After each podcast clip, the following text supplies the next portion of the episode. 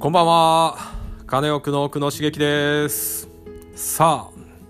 今日もぶどう農家の独り言を喋っていきますせ。ということでね、えー、早速今日の配信を始めたいと思います。はい、えー、皆さん気づいたと思うんですけどねいつも「おはようございます」とか「こんにちは」とか言ってね、まあ、このラジオ始まるんですけど今日ね、えー、51回目の配信にして初めての「こんばんは」ですね 今ですね、えー、もう朝の3時ですね、えー、早起きする日なら朝起きてる時間なんですけれども今日はですね、えー、ビジコンのエントリーシートを書いていてもう3時になってしまいました。明日やばいです。もうこんな時間まで起きてるとね、えー、次の日の農作業がやばいのは分かってるんですけどちょっとねもうそのビジコンの締め切りが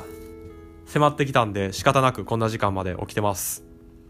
でまあ一応できたんで、まあ、期限までに提出はできそうなんですけどまああと数日意見を聞いて周りの人に意見を聞いてねブラッシュアップして出そうと思ってるんでまあギリギリかなという感じですね。はい。であのまあそんな感じでね遅くまで起きてるんですけれどもまあ、明日忙しくてラジオ更新できないとダメだなと思って、まあ、それで、えー、朝の3時、いや、夜の3時にですね、えラジオの えー、配信をしてます。謎のテンションです。で、えー、今日のテーマなんですけれども、えー、そうですね、えー、デラウェア農家が、ブドウ農家が語るデラウェアの食べ方っていうことでね、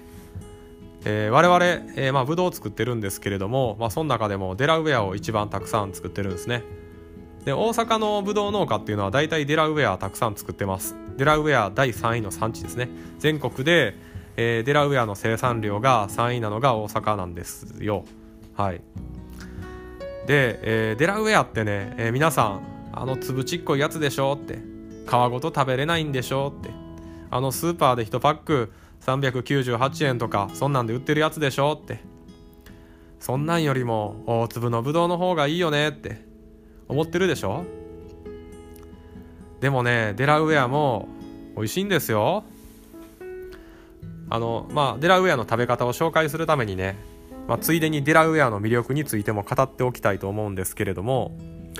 あのブドウを作ってて思うのがやっぱりね粒が小さい品種の方が糖度は上がります。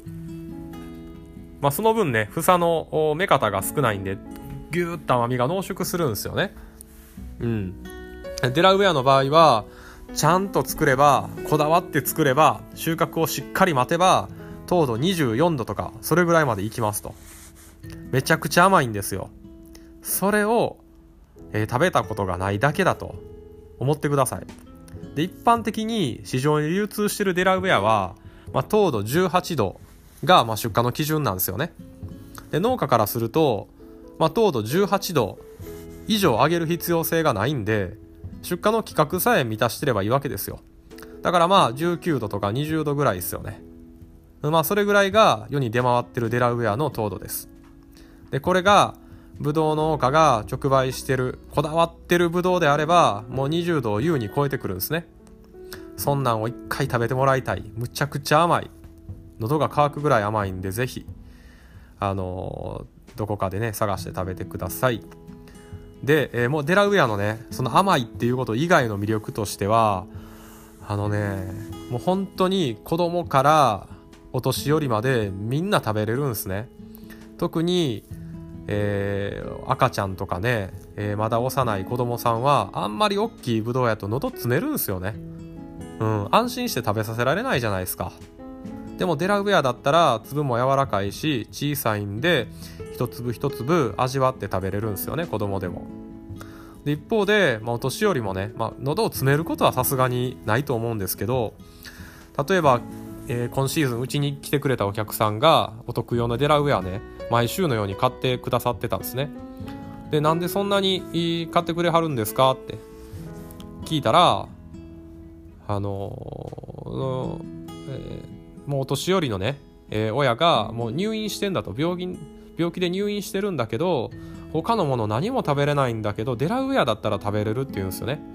やっぱりそのフルーツで消化がいいっていうのもありますし、まあ、小粒で甘くて食べやすいんでしょうね。うん喜んで、えー、その入院してるね親御さんが食べるからデラウェアなんだって。だからシーズン終わるまでできる限り買いたいからって言って。でずっとね、え、デラウェアがなくなってもねうち冷蔵庫で保存してるやつとかずっと買っていかわりましたね。まあそれぐらいねあのー、多くの年代から支持される品種がデラウェアっていうことなんですよね。はい。まあこんな感じで他にもね、えー、魅力あるんですけど、まあ、大きくは、ま、糖度がめっちゃ上がるということとあとね多くの年代に支持される親しみやすいブドウやっていうことなんですよね。はい。で、えー、農家のデラウェアの食べ方なんですけどね。これがねトウモロコシ食べですね。で このねトウモロコシ食べっていうのはあの今自分が適当に名前付けたんですけれども要はデラウェアって粒がちっこくて一粒一粒食べるとめんどくさいじゃないですか。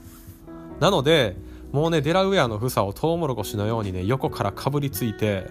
ふわーって食べるんですよね。皮ごと。で皮は口の中で身と皮を分離させて一気に出すっていう、まあ、そんなね贅沢な食べ方をすることで糖度の高いデラウェアの果肉が口の中にふわーっと入ってくるんですよね。で皮はいっぺんに出すと。なかなか美味しいですよ。はい。なんでねまた来シーズン、えー、ぜひともね、えー、スーパーでデラウェア見かけたら買ってみてください。はい。